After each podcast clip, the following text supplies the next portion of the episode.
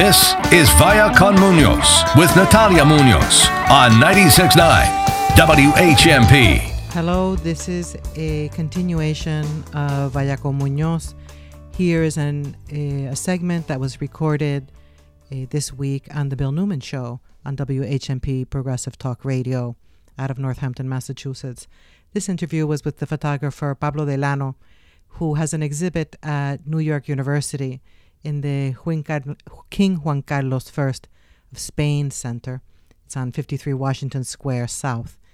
The exhibit is called The Museum of the Old Colony.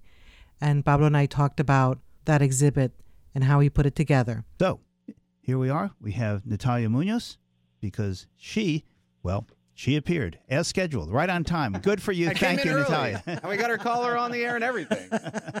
See? Hello, good morning, there's the everybody. Hello, Monte. Hello, Bill. Um, yes, I'm probably one of those few Puerto Ricans that arrives on time. Um, Want to go to the Jewish Film Festival? so, um, are, do we have Pablo Delano? on Pablo, the are you there? Yes. All right. Pablo, good morning. I, Good morning. A little bit about Pablo Delano. He's a photographer, professor of fine arts at Trinity College, down the road here at Hartford College.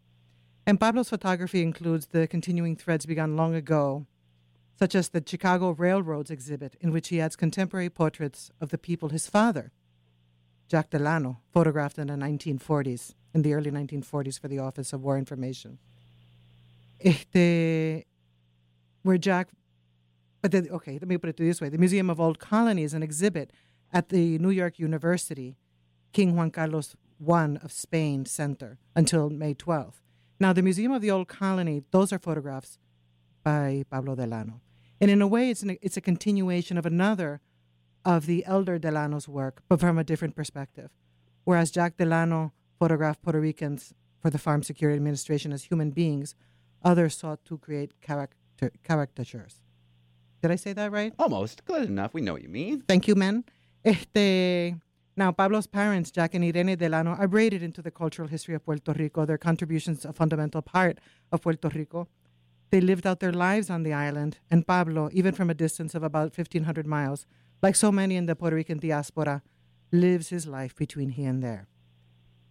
Um, I hope to go visit the exhibit, Museum of the Old Colony. And according to Pablo, it's a work of conceptual art and derives its name from a U.S. brand of soft drink named Old Colony, popular in Puerto Rico since the 1950s. Old Colony, the beverage, remains available at island groceries and restaurants in two flavors, grape and pineapple. Meanwhile, Puerto Rico endures 523 years of ongoing colonial rule, first under Spain and now under the U.S., with the exception of Monte and Bill. Ah. Thank you, guys. You're welcome. The island is an unincorporated territory of the United States and is widely regarded, regarded as the world's oldest, oldest colony. Pablo, I read an interview in which you said that any picture taken with a camera in Puerto Rico is a political image. Could you expand on that, please? Um, well, I just think it's true because the extent to which the island lives out a reality that is the result of uh, over 500 years of, colon- of colonialism is so embedded into everything that's done, everything people do, every every breath you take, every place you go, everything you look at is is colored or or, or affected by this dynamic. So that w- when you take a picture on the island, it can't help but be a reflection of that colonial reality that's been imposed over these, you know, over 500 years of, of colonial rule. And these photographs, these are not ones that you have taken. These are ones that you have collected over the years. Um, That's right. The piece is um, the piece is rather cynical. Um, as you mentioned earlier, it, it is a piece of, of art in itself, a, an independent piece of art.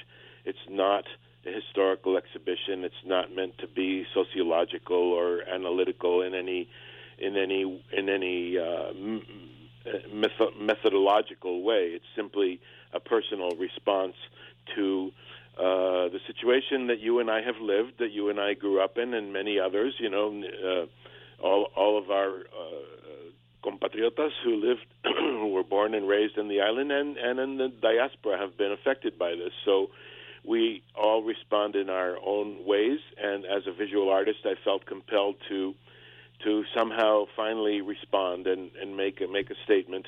And that statement for me has taken the form of a very personal uh, piece of art, which mimics a museum. It's not a historical museum. It kind of takes on some of the trappings of a historical or ethnographic museum, but ultimately it's put together by intuition and by uh, my interest in in, in uh, visual culture.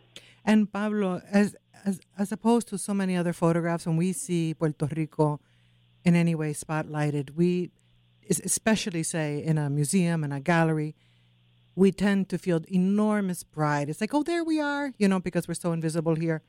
And this one, though, is when when you look at the photographs. I'm looking at one of um, little naked children, and the caption says, and, and little naked children, children on the beach looking out towards the horizon. And the caption says, waiting for Uncle Sam on the beach of Porto Rico, P O R T O. Uh, as if that was something that, yeah, we were we were waiting for Uncle Sam, as if we talk that way. Right, and on the on uh, that's that image is actually from a stereo card, which were which were these photographs that were produced in the uh, 19th century, early 20th century to be used with a viewer. It was a kind of precursor of the ViewMaster device, so it gave you a three-dimensional image when you put the photo card into the viewer and you looked at it. Uh, it's kind of a uh, device that you held up to your face and it created this three-dimensional illusion. But that that caption that you mentioned is a uh, shortened version of a much longer caption that's on the back of the card, which goes into great detail about how um, uh, the U.S.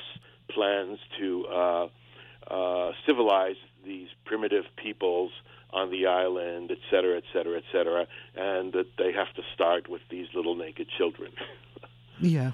Yeah. So it's quite sad. It's very sad. A lot of the images are quite hurtful, but I should point out that the vast majority of the exhibit uh, or the piece, the, the vast majority of the images are are created by North American photographers. So um, I thought it was important to examine the colonial gaze. In other words, this is these are the images that U.S. photographers largely took to sell the idea to North America that ha- having colonies was a good thing for the United States.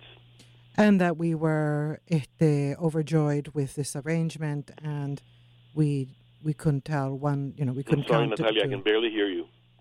Oh, Am I in the wrong microphone? Oh, oh, that's my bad. better. Okay. There we go. Much All better. right. We can all hear her, but now you can hear her much better. um, that yeah, these photographs are of a time also when the United States, the government of the United States, wanted to portray its new uh, uh, people, the new people that had colonized, as well. We're we don't really think for ourselves, and uh, we can't, you know, add one plus one. And yet, of course, the real story is that there was this huge nationalist movement at the time.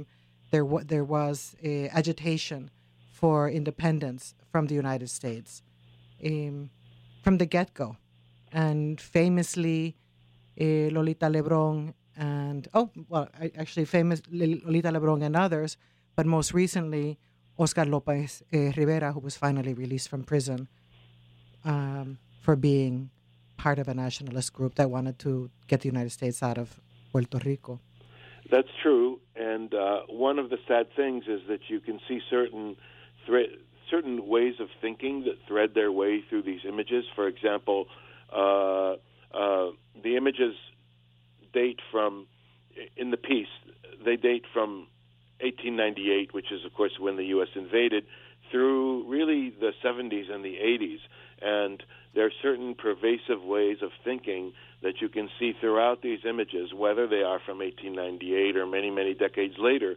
And one of those is the attitude that North America, that U.S. brought about race. And so in the early images from 1898, turn of the century, 1901, 1902, are very overt in their uh, in their racism, and they uh, they um, employ a lot of the language that was used in the South of the U.S., uh, making references to uh, you know people's skin color and whatnot. So it's it's really rather shocking. You see those attitudes carried forth into later photographs, but not quite so overt. Este, Pablo, your exhibit, the Museum of the Old Colony, is at the King Juan Carlos uh, I of Spain Center, King Juan Carlos I, no, of Spain Yes. Center at New York University.